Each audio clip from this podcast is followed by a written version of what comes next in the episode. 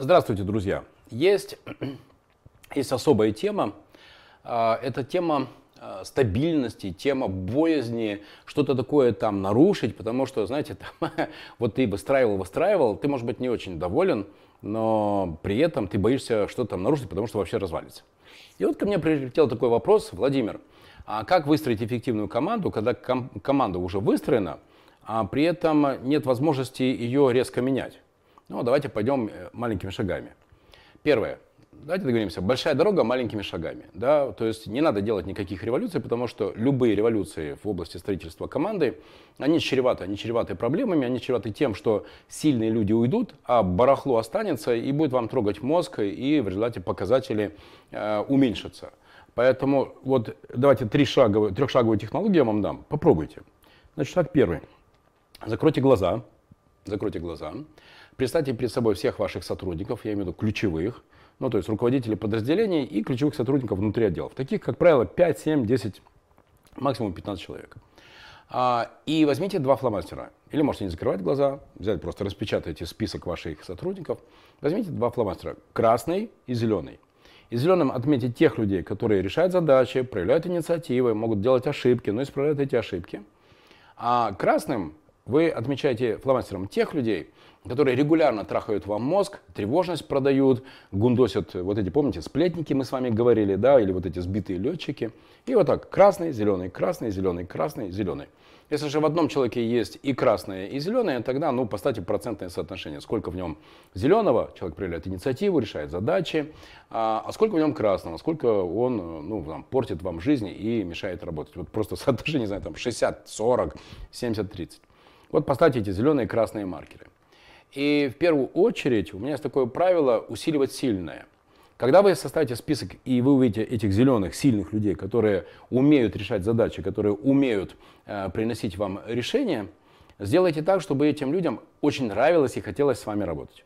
Сделайте так, чтобы эти люди чувствовали себя комфортно и уютно в вашей компании. Сделайте так, чтобы всем в компании было видно, что именно этих людей вы поднимаете, именно этих людей вы поддерживаете, и этих людей во время, помните, я говорил, первого числа вы там даете обратную связь, кто из них совершил какой героический поступок. Это уже очень серьезно изменит атмосферу в компании. Все в компании увидят, какие люди вам нужны и на каких людей вы ориентируетесь, на каких людей вы ставите ставку, каких людей вы уважаете и кому дарите, дарите там подарки или, может быть, отправили на море или еще что-то. Это прям очень хорошо работает. Другое дело, что сразу появятся какие-то люди, которые начнут шушукаться о том, что вы не объективны, что вы бла-бла-бла.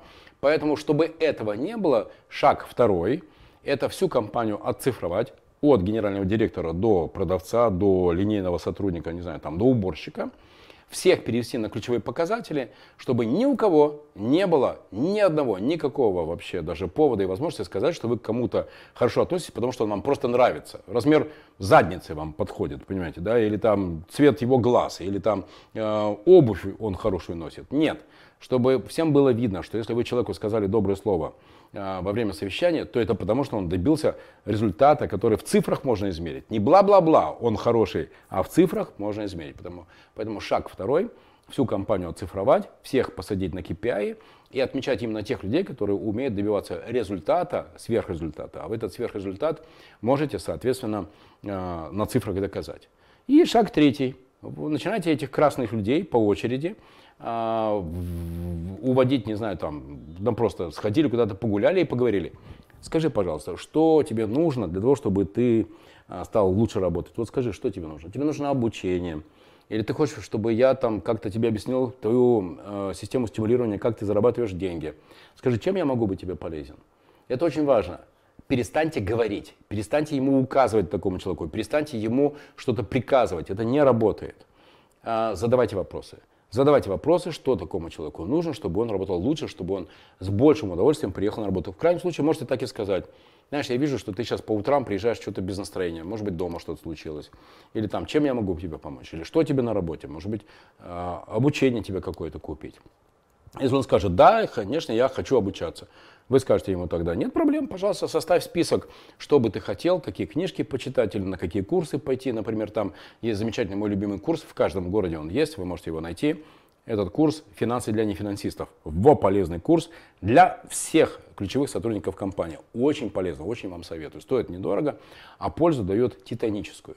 Может быть, у него еще что-то есть. Может быть, маркетолог хочет съездить в Москву на какой-то форум, посвященный новым методам онлайн-продвижения. Не знаю, пускай он сам придумает.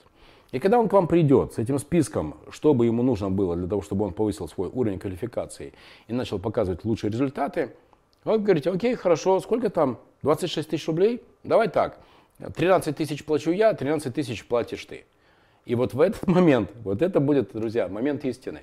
Потому что в этот момент станет ясно, этот человек действительно хочет развиваться, этот действительно человек хочет учиться, или это человек, который, ну, если вы готовы взять на себя затраты, тогда, ну, почему бы и нет. Но только я могу совершенно точно сказать, если он не внесет свою половину стоимости этого обучения, то значит этому человеку нельзя, нельзя, запрещено оплачивать 100% обучения, потому что он это не оценит, он съездит в Москву или там, куда вы его отправите, для того, чтобы хорошенечко провести время, потом приедет вам что-то такое бла-бла-бла, и все как было, так и пойдет дальше. Э, как будто никуда он не ездил учиться.